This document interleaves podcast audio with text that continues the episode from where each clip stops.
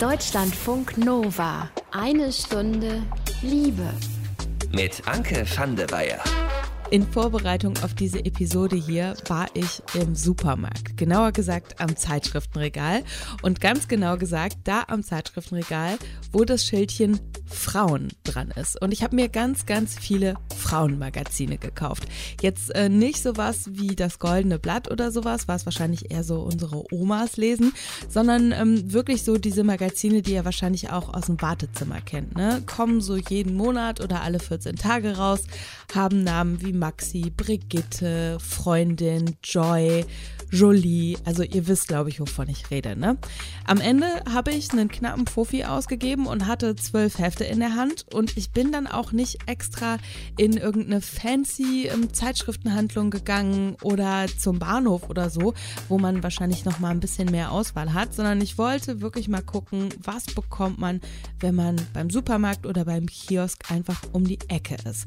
Und dann habe ich mich wirklich auch einen Nachmittag mit diesen ganzen Magazinen aufs Sofa verzogen gezogen und habe mir das alles in Ruhe durchgelesen. Alles für die Recherche natürlich. Denn wir checken heute, wo stehen Frauenmagazine im Jahr 2020 eigentlich? Oder besser gesagt, Magazine mit einer hauptsächlich oder auch weiblichen Zielgruppe. Was sind die Themen? Woran äh, kommt man im Moment nicht vorbei? Wie divers ist der Markt eigentlich? Und auch, was hat sich da in der letzten Zeit so verändert? Ich habe für diese Episode gesprochen mit der Freundin, mit dem Missy Magazine und mit dem Online-Magazin Rosa Mac und eine Kommunikations- und Kulturwissenschaftlerin, die erklärt uns heute auch noch ein bisschen was über die Geschichte von Frauenmagazinen. Schön, dass ihr da seid.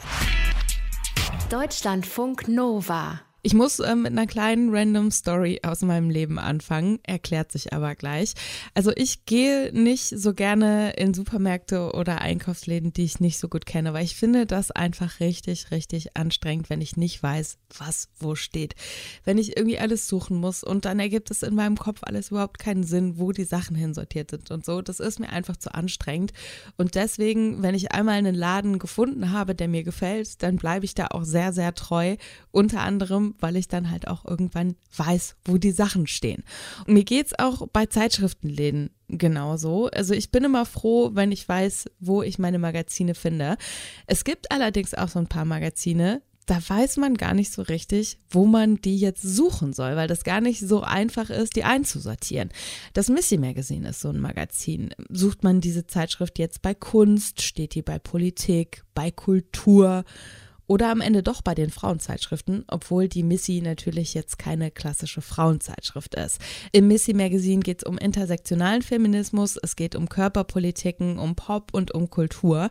Und über genau dieses Regalthema, wo die Missy jetzt einsortiert wird, habe ich auch mit Ulla Heinrich gesprochen.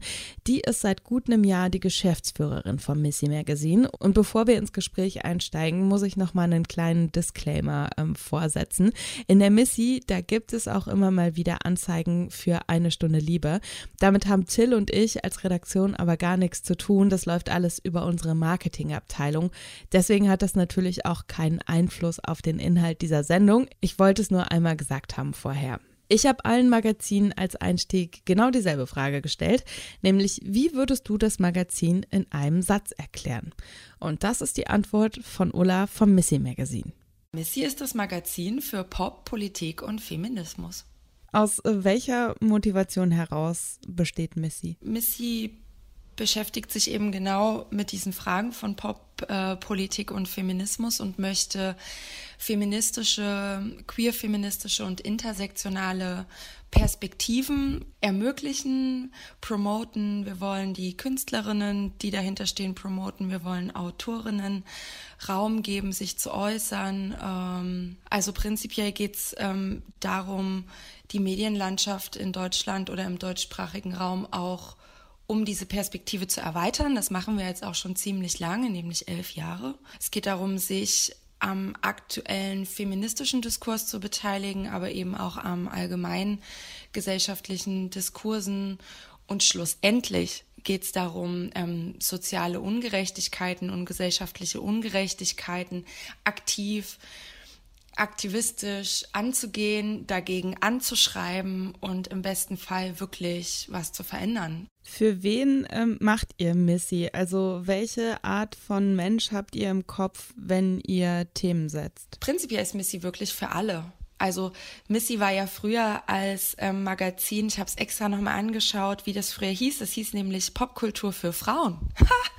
ähm, und ähm, Missy ist aber nicht nur für Frauen, auch wahrscheinlich noch nie gewesen, sondern ähm, wenn sozusagen nur Feministinnen feministische Themen lesen, dann ist ja auch nicht so viel gekonnt, oder? Und deshalb würde ich ähm, sagen, Missy ist natürlich ähm, für eine interessierte feministische Leserin, aber Missy ist auch für eine Anfängerin oder für eine Person, die sich gerade beginnt mit Feminismus zu beschäftigen oder für unsere Mütter, die total festgelegt vielleicht in ihrem Feminismus sind und sich da vielleicht auch nochmal andere Sachen anschauen können. Und Missy ist auch für Männer, auch wenn es jetzt erschreckend ist. Wir haben auch männliche Abonnenten und ähm, wir sind überhaupt nicht mehr festgelegt auf irgendein Gender. Wir sind ein Magazin für Politik und das sollen bitteschön alle lesen.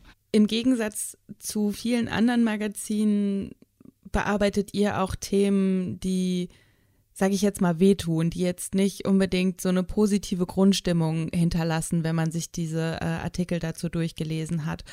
Warum habt ihr euch ähm, dazu entschieden, auch sowas zu machen? Das ist so ein bisschen der Bogen zurück ähm, zum Anfang, was ich gesagt habe, dass Missy sich ja auch an gesellschaftlichen und sozialen Transformationsprozessen beteiligen möchte. Und wir schaffen das nicht, wenn wir nicht ungemütlich sind. Das ist unmöglich. Wir müssen die Sachen benennen, die tun alle weh ähm, und benennen es so wie der erste Schritt. Und von da geht sozusagen die gemeinsame Arbeit los. Und ähm, also soziale Kämpfe sind immer ungemütlich. Es war leider noch nie so, dass jemand gesagt hat, ähm, ich glaube, das ist ungerecht und eine andere oder die Gesellschaft dann gesagt hat, ach so, ja, das tut mir leid, lass das ändern. Leider ist es nicht so. Wo würdest du euch im Zeitschriftensektor einordnen? Also ähm, ihr liegt ja irgendwie mal bei den Frauenmagazinen, manchmal liegt ihr bei Kultur, manchmal aber auch bei sowas ähm, wie Psychologie oder so. Wo würdest du ähm, euch da einordnen? Ja, das beschreibst du wirklich ganz gut. Ähm, auch immer wieder eine Diskussion in unserem, mit unserem Vertrieb. Äh, wo liegen wir eigentlich gut? Ähm, ich kann es gar nicht sagen. Ähm, wenn es sozusagen für die KäuferInnen nicht so schlecht wäre, würde ich es auch gut finden, wenn wir jedes Mal woanders liegen. Das würde uns auch sehr entsprechen. Ähm, ich sehe uns auf jeden Fall eigentlich im Politikbereich. Und ähm, wir sehen aber auch gut aus im Musik- oder im Kulturbereich, weil wir auch immer Musik- oder kulturbezogene Cover haben. Das heißt, ähm, du, ich kann dir das nicht sagen. Ähm, wir sind da schwer zu verorten und das macht uns, glaube ich, auch ein bisschen aus. Ob die Missy wirklich jedes Mal woanders liegen sollte, darüber äh, können wir nochmal an anderer Stelle diskutieren. Ulla Heinrich war das, die ist die Geschäftsführerin vom Missy Magazine. Deutschlandfunk Nova. Eine Stunde Liebe. Ich weiß nicht, wie es euch so geht, ne? Aber ich lese so ganz klassische Frauenzeitschriften wirklich eigentlich selten bis nie. Also höchstens mal, wenn ich irgendwo in einem Wartezimmer sitze oder wenn ich die Haare geschnitten bekomme oder so. Und äh, deswegen war ich da bis zu dieser Episode hier auch gar nicht so up to date, was bei Frauenmagazinen inhaltlich so geht. Und in meiner Erinnerung war es irgendwie so, dass es da auch ganz viel ähm, um Themen geht, wie die Frau dem Mann möglichst gut gefallen kann. Ne? Mit so Sachen wie so bringen bringen sie ihn auf jeden Fall zum Höhepunkt oder so setzen sie sich perfekt für ihn in Szene und so. Und als ich dann diesen Stapel Zeitschriften, den ich mir gekauft hatte, durchgearbeitet habe, da war ich ziemlich überrascht, weil da ging es gar nicht so viel, zumindest für mein Gefühl, um solche Themen, sondern da ging es ganz viel um so Sachen wie Urlaub mit der besten Freundin machen, um Mädelsabende, auch um so Sachen wie Self-Care, da sprechen wir später auch nochmal drüber. Und mich hat das ehrlich gesagt ziemlich positiv überrascht überrascht, dass es eben in diesen Magazinen nicht mehr so sehr um dieses Männer, Frauen und äh, Frauen sollen doch bitte dem Mann gefallen Ding ging. Das hat eventuell auch was mit dem aktuellen Frauenbild zu tun. Das habe ich mit der Kommunikations- und Kulturwissenschaftlerin Katrin Friederike Müller besprochen. Die hat über Frauenzeitschriften ihre Dissertation geschrieben und arbeitet aktuell am Institut für Kommunikationswissenschaft an der Uni Münster. Ich wollte von ihr erstmal wissen, warum lesen Menschen eigentlich Frauenzeitschriften? Ich glaube, auf die Frage, warum Menschen Frauenzeitschriften lesen, lässt sich so pauschal keine Antwort geben, aber es gibt sicherlich einen ganz wichtigen Grund dafür. Und das ist, ähm, dass Frauenzeitschriften eins der wenigen Medienangebote sind, die das Thema Geschlecht tatsächlich auch thematisieren in ihrem Inhalt. Das gilt für Männerzeitschriften dann natürlich genauso. Aber wenn man darüber redet, warum Frauenzeitschriften sich seit ja mittlerweile bald einem Jahrhundert oder noch länger halten kann, dann ähm, ist die Antwort darauf, dass die Kategorie Geschlecht sehr wirkmächtig ist, also dass ähm, Geschlecht als ähm, ein Unterscheidungsmerkmal in unserer Gesellschaft sehr präsent ist und ähm, für die Identität der Menschen offensichtlich auch immer noch eine ganz große Bedeutung hat. Und ähm, für Frauen gab es eben lange Zeit wenig Medienangebote, wo es um ihren Alltag ging oder wo es darum ging, auch äh, die Welt aus einer Sicht ähm, zu betrachten, die vielleicht ähm, Frauen verbindet und ähm, die ein Stück weit eben über diese geschlechtliche Identität dann auch ja, eingenommen wird. Sie haben das gerade schon so ein bisschen angerissen. Wann gab es die ersten Frauenzeitschriften und wie sahen die damals aus? Es gab seit der Nachkriegszeit Frauenzeitschriften, die den Frauenzeitschriften, die wir heute kennen, sehr ähnlich waren. Also ähm, die sozusagen diese klassischen Ressorts, die wir kennen, ähm, zumindest schon in Teilen bedient haben. Das heißt, ähm, Brigitte wird 2024, wenn ich mich jetzt nicht irre, 70 Jahre alt. Ähm, es gab zu dem Zeitpunkt eben auch schon andere Frauenzeitschriften, die ähnlich wie Brigitte charakterisiert waren, zum Beispiel Konstanze, die später dann mit Brigitte zusammengelegt worden ist. Es gab aber schon viel früher, nämlich im 19. Jahrhundert, moralische Wochenschriften, die ähm, auch ein weibliches Publikum angesprochen haben und ähm, die aber nicht so waren wie unsere Frauenzeitschriften, die wir heute kennen. Also da ähm, waren dann eher Texte enthalten, die sozusagen ähm, ja auch sich auf Alltag oder ähm, ja Themen mit ähm, Alltagsbezug konzentriert haben, aber eben nicht diese klassischen Ressorts wie Modepsychologie, Kosmetik etc. Jetzt hat mein Computer hier leider Geräusche gemacht. Haben Sie es mit drauf? Also es ist wahrscheinlich mit auf der Aufnahme drauf, aber es ist überhaupt nicht schlimm. Was äh, bedeutet moralische Wochenschriften? Ich habe den Ausdruck tatsächlich noch nie gehört. Das ist einfach ähm, ja ein Genre. Ähm, also es waren auch Zeitschriften, die sich speziell dann an ein weibliches Publikum gerichtet haben und die dann aber eben ähm, auch so Gedichte zum Beispiel mit beinhaltet haben oder ähm, journalistische Texte, also sozusagen eine Vorform von ähm, Frauenzeitschriften, eben ähm, Zeitschriften, die sich ähm, dann an die interessierte, gut bürgerliche Leserinnen gerichtet haben, ähm, die eben ja neben Unterhaltung dann vielleicht auch noch ein bisschen ähm, gesellschaftliche Themen aus einer Frauensicht ähm, mitlesen wollte.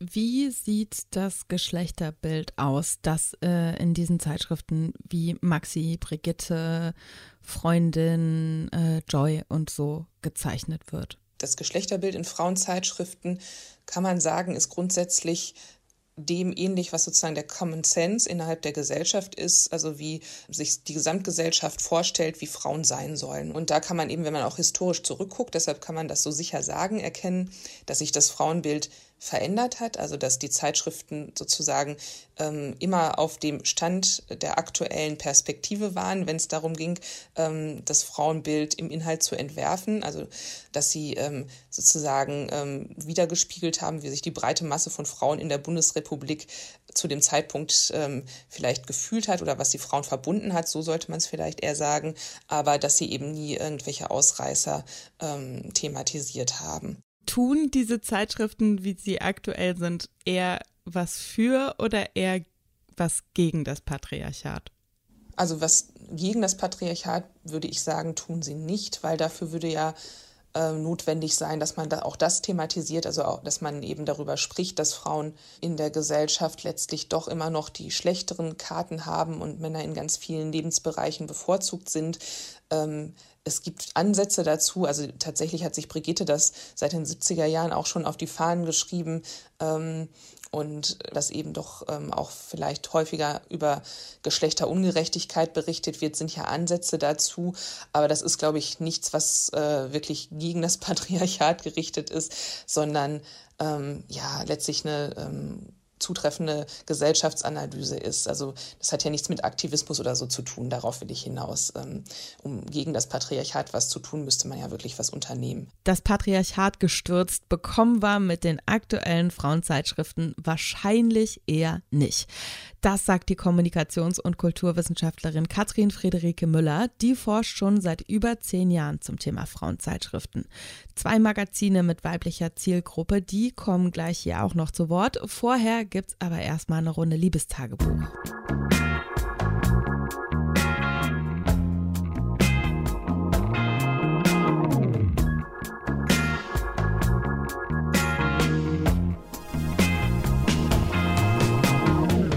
Wenn ihr auf Instagram unterwegs seid, dann habt ihr wahrscheinlich ähm, in den letzten paar Wochen auch schon festgestellt, Urlaub ist dieses Jahr ein bisschen anders. Plötzlich entdecken ganz viele Leute, dass es ja auch ähm, ganz schön sein kann, wenn man mal nicht so möglichst weit verreist, sondern einfach auch mal guckt, was um die Ecke so los ist.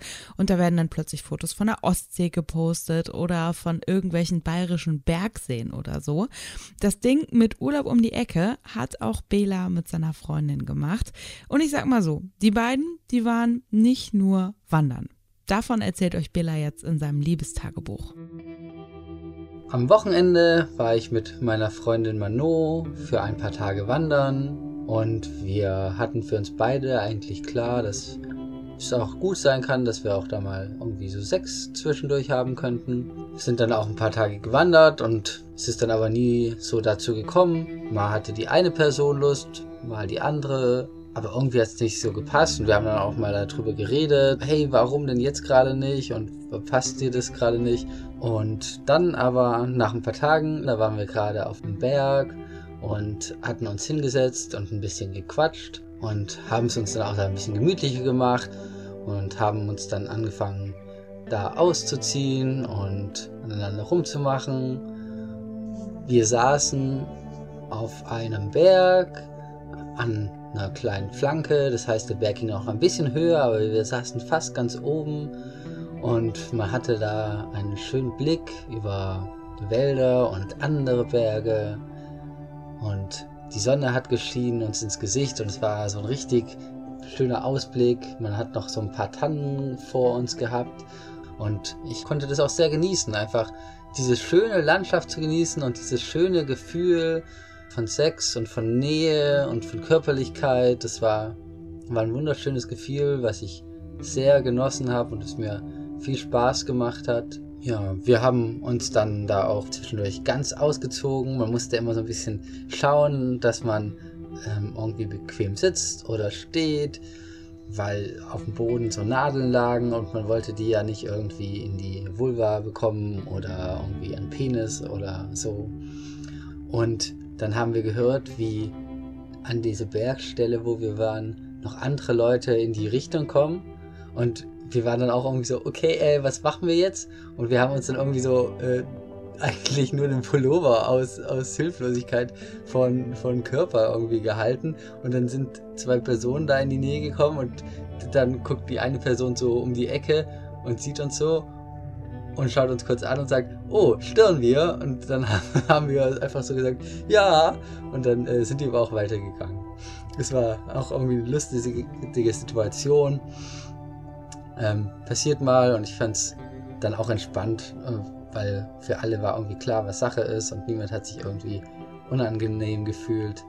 Und ich habe das Gefühl, für diejenigen, die dann da hinkommen und äh, das sehen, ist es manchmal unangenehmer wie für die Person, die irgendwie gerade das Sex haben.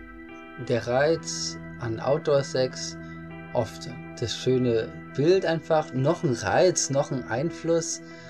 Es ist eher noch so ein Zusatzding. Also manche Leute schauen sich auch ein Porno noch an, während man miteinander Sex hat oder mögen es irgendwie in einem Club oder sonst irgendwie eine andere Atmosphäre. Aber ich finde einfach dieses Landschaftsbild dann wirklich nochmal schön und das ist auch was, was mir sehr im Kopf bleibt. Und es ist auch was ganz Tolles, dass es halt was Besonderes ist. Man ist nicht nochmal meistens an dem Ort und deswegen bleibt es dann auch gut in Erinnerung, weil man es mit einem Ort verbindet. Und das ist auch was, was ich mag. Ihr hört eine Stunde Liebe bei Deutschlandfunk Nova.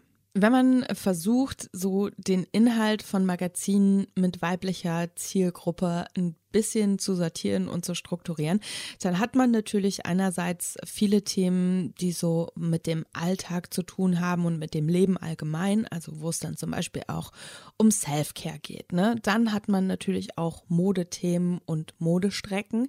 Weiter hinten kommen dann oft ähm, Rezepte und Reisesachen und sowas. Und ein ganz anderes wichtiges Ding ist natürlich auch das Segment Beauty und Pflege. Und vor allen Dingen dieser komplette Teil, der ist aber eigentlich wirklich immer nur an die Bedürfnisse von weißen Menschen angepasst. Über die Pflege von Afrohaaren steht da zum Beispiel so ungefähr nie was. Genau das fand Ciani Sophia Höder ziemlich, ziemlich kacke und deswegen hat sie Anfang letzten Jahres das Online-Magazin Rosa Mac gegründet und sie ist da auch die Chefredakteurin. Ciani hat sich als schwarze Frau nämlich von den gängigen Frauenmagazinen überhaupt gar nicht repräsentiert gefühlt. Beim Rosa Mac, da geht geht's auch um Beauty und Mode, aber nicht nur, habe ich mit Ciani drüber gesprochen und sie natürlich erstmal gefragt, wie würdest du Rosa Mac in einem Satz erklären? Mit Rosa Mac informieren, inspirieren und empowern wir schwarze Frauen und FreundInnen. Das ist so quasi unser offizieller Satz, wie wir das, was wir tun, beschreiben. Aber im Prinzip sind da noch so viele andere Sachen. Also wir schreiben über Dinge, die sonst abstinent sind, wir bebildern, ähm, und thematisieren und analysieren Sachen, die sonst in ähm, ja, Mainstream-Medien und ja, weiß dominierten Medien ähm, gar nicht ähm, ja, thematisiert wird sozusagen. Das heißt, wir sind schon so ein, so ein Zuhause für schwarze Frauen, die in äh, Deutschland, Österreich und in der Schweiz leben und wo wir uns mit ihren Themen wenden und aus ihrer Perspektive quasi berichten. Was sind die Themen von Rosa Mac? Genau, wir haben vier Kategorien. Ähm, Menschen, da sind es meistens Interviews, weil wir gesagt haben, wir wollen unterschiedliche schwarze Frauen äh, zeigen. Ähm, dann haben wir noch den Kulturbereich, wo wir über unterschiedliche kulturelle Ereignisse berichten, Leben und Pflege, genau. Und im Leben geht es viel um, ja, so ist das Leben als schwarze Frau, intersektionaler Feminismus, äh, passiert mit das, wenn die Person bescheuert ist oder was ist rassistisches Dating oder so. Ähm, genau. Und im Bereich Pflege machen wir viele Tutorials und Shootings, wo wir zeigen, hey, so kannst du mit deinen, Afro, mit deinen Afrohaaren umgehen, weil Afrohaare sind ja einfach ein Teil des Körpers und nicht zu wissen, wie man mit einem Teil seines Körpers umgehen kann, ist eigentlich total krass und irre. Und ähm, deswegen machen wir viel Pflegetipps, die ähm, man mit kleinen Hausmittelchen machen kann, weil so, okay, das geht jetzt in eine krass andere Richtung, aber Afro-Haar-Pflege ist halt unfassbar teuer. Also man bezahlt im Durchschnitt 50 bis 60 Euro im Monat und äh, das kann sich nicht jede leisten. Und deswegen zeigen wir so, wie kann man mit kleinen Hausmittelchen ähm, seine Afro-Haare pflegen. Welche Art von Mensch äh, habt ihr im Kopf, wenn ihr Themen setzt? Also im Prinzip diskutieren wir im Team. Also wir sind insgesamt jetzt so sieben Frauen, die schreiben. Ähm, und ähm, wir gestalten es so, dass wir stark aus einem eigenen Bedürfnis heraus quasi, also was beschäftigt uns und immer wenn wir auf Fragen stoßen, wo wir selber nicht so eine gute Antwort drauf haben, realisieren wir, ah, das ist ein Thema. An wen denken wir? Also an ganz unterschiedliche Frauen, weil ich glaube, dieses Bedürfnis, ähm, was auch viele Leute haben mit dem Rosa dass sie sagen, ah, okay, so sieht das Leben von schwarzen Menschen in Deutschland aus und es ist einfach nur ein Teil von ganz, ganz vielen so. Also mein Optimum wäre, dass wir uns selbst obsolet machen in der Hinsicht, dass alle Magazine die Themen, die wir aufbereiten, ganz intuitiv und natürlich und normal bei sich integrieren. Und gleichzeitig wünsche ich mir ganz, ganz viele Rosa Macs, so wie es ganz, ganz viele unterschiedliche Lifestyle-Magazine gibt. Wo willst du mit Rosa Mac hin? Ja, eigentlich wollen wir uns selbst ja überflüssig machen. Also quasi, wir sind ja aus dem Bedürfnis entstanden. Ja, Themen, sei, es Beauty, sei es irgendwie Mode, sei es Dating, sei es einfach alles, was so eine schwarze Frau im deutschsprachigen Raum interessiert, äh, quasi ähm, die zu, die abzuholen, sie zu sehen, für sie Inhalte zu schaffen, audiovisuell und redaktionell so ein bisschen. Und das war schon unser Bedürfnis oder der Grund, warum wir das gemacht haben. Und unser Ziel wäre es auch, dass das gar nicht mehr so ein Thema sein muss. Und ich muss auch gestehen, ich glaube, dass das uns ganz gut gelingt. nach einem Jahr. Also was wir schon bezwecken wollen, ist es, dass Redaktionen realisieren, dass sie strukturell viele Gruppen ausgegrenzt haben, aber immer nach dem Ethos geredet, also quasi das, den Ethos hatten so von wegen Neutralität ist irgendwie der Schlüssel und so gelingt nur guter Journalismus. Aber natürlich können wir alle nicht neutral berichten. Also mein Habitus bestimmt, wie ich die Welt sehe, bewerte, gut oder schlecht finde, das beeinflusst mich essentiell. Das heißt, eigentlich ist es genau andersherum. Die unterschiedlichen Subjektivitäten quasi helfen ungefähr einen gesellschaftlichen Durchschnitt zu schaffen, um zu sagen, ah, aus der Perspektive habe ich das gar nicht betrachtet, so ein bisschen, ne? Der Klassiker. Wir haben das ja nicht gegründet, weil wir Langeweile hatten, wir sind entstanden, weil wir dachten, boah, das nervt. Es ist einfach blöd. Wir sehen uns nicht. Das ist kacke. Das heißt, ja, einerseits wollen wir irgendwann, vielleicht schaffen wir es so in fünf Jahren, am Strand liegen, Cocktails trinken, durch den Newsfeed so durchscrollen und sagen, cooles Thema, geile Idee und uns selbst überflüssig machen. Aber wir wissen auch, dass das nicht nur, also einerseits mit Rosamac nicht nur reicht, sondern wir machen jetzt auch mehr Consulting, was für uns total interessant und faszinierend ist. Also auch wirklich sich an den Tisch zu setzen und zu erklären, warum ist dieses Bild denn wirklich rassistisch? Oder warum ist das Bild, die Sprache jetzt nicht so äh, diskriminierungsfrei oder so. Ähm, und das ist voll interessant, dass ich da immer wieder merke, das braucht halt noch so ein Gespräche, und halt auch die Shitstorms, um strukturell was zu verändern. Ich habe schon mehrfach erwähnt in dieser Episode, ich habe mir in Vorbereitung auf diese Folge im Supermarkt zwölf Frauenmagazine gekauft.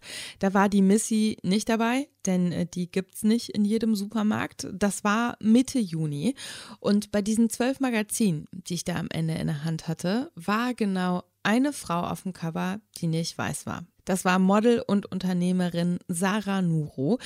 Und auch in den Heften selber sah es ehrlich gesagt nicht viel anders aus. Also wirklich die allermeisten Menschen in diesen Magazinen waren dünn, weiß und äh, körperlich auf den ersten Blick ziemlich makellos. Und da habe ich mich teilweise ehrlich gesagt schon so ein bisschen gefragt, so, ey, welche Gesellschaft soll das hier eigentlich abbilden? Das Magazin mit Sarah Nuro auf dem Cover war Die Freundin und auch über dieses Cover habe ich mit Anke Helle und Matthäa Mögel gesprochen. Die sind seit September 2019 die Chefredaktion der Freundin und äh, ich hatte das Interview mit den beiden tatsächlich angefragt, bevor ich mir diese ganzen Hefte gekauft hatte. Das war jetzt tatsächlich alles Zufall, dass das so gekommen ist. Entschuldigt bitte die Tonprobleme. Wir mussten bei bei der Aufnahme ein bisschen improvisieren, aber ich glaube, man versteht trotzdem alles. Und auch an die Chefredaktion der Freundin habe ich natürlich die Frage gestellt, wie würdet ihr die Freundin in einem Satz erklären? Wir sagen immer, ähm, die Freundin ist eigentlich wie tatsächlich wie ein Tag mit einer guten Freundin. Also sie ist äh, eine Ratgeberin, eine Vertraute, sie ist eine Sorgenteilerin, ähm, sie ist eine Nervensäge auch manchmal, äh, Unterhalterin und im besten Fall eine Orientierungshilfe und eine Inspirationsquelle. Was würde denn so ein Tag, den man mit der Freundin verbringt, ausmachen? Dass er vielseitig ist, dass er ähm, alles abbildet, was das Leben mit sich bringt. Also dass er von ich läster mit ihr über ich ähm, ähm, gehe mit ihr shoppen, ich ziehe mich gut an, ich rede darüber, wie es mir eigentlich gerade im Leben geht, bis zu hin zu irgendwie was Gutes zu essen abends und einen Cocktail dazu. Also dass er eigentlich so einen Rundumschlag mit sich bringt. Also wir, wir sagen wirklich immer, eigentlich ist die Freundin, die, da steckt schon alles drin, wir brauchen noch nicht mal einen Satz, weil der Name sagt schon alles. Die Freundin ist eine Freundin. Gibt es irgendwie im Moment so ein Thema, von dem ihr sagt, das ist gerade so das Thema, weil ähm, als ich äh, da im Supermarkt war und mir diese zwölf Hefte gekauft habe, da hatte ich danach irgendwie so den Eindruck, dass Frauen sich im Moment sehr viel kümmern. Also sei es jetzt irgendwie in Sachen Self-Care um sich selbst oder dass Frauen sich aber auch ganz viel um andere kümmern. Und da habe ich mich tatsächlich gefragt, ob das jetzt nur so mein persönlicher Eindruck ist oder ob das tatsächlich so ein Ding ist, was im Moment einfach gerade voll das Thema ist. Nee, das ist, also wir, als wir angefangen haben, uns mit diesem Heft zu beschäftigen, war, hatten wir auch so eine, eine Runde und haben mit Frauen gesprochen, was bewegt euch gerade. Und das allgegenwärtige Thema war dieses Gefühl, immer muss ich alles machen. Also bei uns geht es gerade viel darum, was macht denn glücklich? Also man hatte, glaube ich, lange eine Zeit in den Frauenzeitschriften, wo man gesagt hat, ähm, auch in der Freundin, glücklicher leben, glücklicher sein und so. Und es sind immer so hehre Ziele, aber vielleicht ist es gerade auch einfach die Zeit, wo man sagt so, hey, eins runterschrauben. Nicht so den ganz perfekten Urlaub machen, nicht den ganz perfekten Körper haben, nicht den ganzen, sondern einfach so, vielleicht geht es viel weniger um Glück als mehr um Zufriedenheit und um so ein so ein Downgraden gerade. Welche Rolle spielt bei euch Diversität, also sowohl im Team wie aber auch inhaltlich im Heft? Wir haben uns tatsächlich äh, kürzlich darüber unterhalten, äh, wie es im Team ist, ähm, woran es liegt, dass man eigentlich weniger divers ist, als man es vielleicht gerne wäre. Äh, und da sind wir tatsächlich dran. Also wir überlegen wirklich, ob man da aktiver werden muss, auch in der, in der Suche nach Mitarbeitern, um eine gewisse Diversität äh, im, im Team zu haben. Also wir sind da total offen, auf jeden Fall beide und äh, auch, auch äh, interessiert dran. Also ähm, wir, wir, wollen einfach die, die Gesellschaft in ihrer Vielfalt widerspiegeln und das auch leben. Ähm, wir, wir haben das Thema Diversität immer wieder im Heft. Äh, wir, wir, wir, wir, wir gucken auch immer wieder danach. Ähm, was im, äh, im Team sind wir gerade selber noch tatsächlich, wie gesagt, am überlegen, was man da machen müsste. Ich war unter anderem darauf gekommen, weil ihr auf dem Cover von der Ausgabe 14 2020 ja ähm, Sarah Nuro auf dem Cover hattet. Und dann bin ich mal ähm, so alte Hefte von euch durchgegangen und dann habe ich gesehen, dass da Sarah Nuro ähm, zumindest bei den letzten Heften wirklich die einzige nicht weiße Frau auf dem Cover ist. Wobei ich auch sagen muss, bei diesem ganzen Schwung an Heften, den ich da jetzt äh, auf dem Schreibtisch liegen habe, ist die Freundin das äh, einzige Heft mit einer nicht weißen Person drauf. Das war tatsächlich ähm, auch ein ähm, Novum auch für die Freundin. Uns war das total wichtig und wir wollen das auch in Zukunft öfter machen. Es gibt tatsächlich die These unter Zeitschriftenmachern, dass äh, Frauen Hefte kaufen, die ihnen ähnlich sehen. Also blonde Frauen kaufen eher blau, äh, blonde Frauen, dunkelhaarige Frauen kaufen eher dunkelhaarige Frauen. Und deswegen äh, wird, ähm, sind da viele Verlage sehr vorsichtig, was die Covermodels angeht. Uns war das total wichtig. Es war bei uns tatsächlich dann so, dass wir hatten das Bild im Januar produziert ähm, und für diese Ausgabe ins Heft genommen äh, und dann ähm, kam der ähm, äh, der Tod von George Floyd oder der Mord an George Floyd dazwischen. Und dann waren wir aktueller denn je mit dem Cover, aber wir hatten es tatsächlich in den Druck gegeben, bevor das passiert ist. Und äh, hatten dann fast schon Sorge, dass uns unterstellt wird, ähm, dass wir jetzt darauf reagiert hätten und jetzt auf einmal irgendwie diverser sein wollen. Also man, man merkt schon, dass man sehr, dass man selber auch sehr vorsichtig ist bei dem Thema, dass man irgendwie nicht zu anbiedernd sein will und gleichzeitig das irgendwie mitgeht und da den, den richtigen Ton, die richtige Haltung dazu findet. Ähm, wir sind da tatsächlich noch auf einem auf einem Weg, wo wir unseren Umgang damit finden und immer wieder nachschärfen und auch hier immer wieder darüber sprechen, wie drücken wir uns aus, welche Wörter benutzen wir, ähm, wie, wie können wir das integrieren, dass es irgendwie nicht, wir würden ja auch nicht hervorheben, dass die anders sind. So, das ist ja auch wieder wichtig, sondern es soll ein ganz normaler Teil von unserem Leben und von unserem Heft sein. Matthäa Mögel und Anke Helle waren das. Die sind die Chefredaktion der Freundin.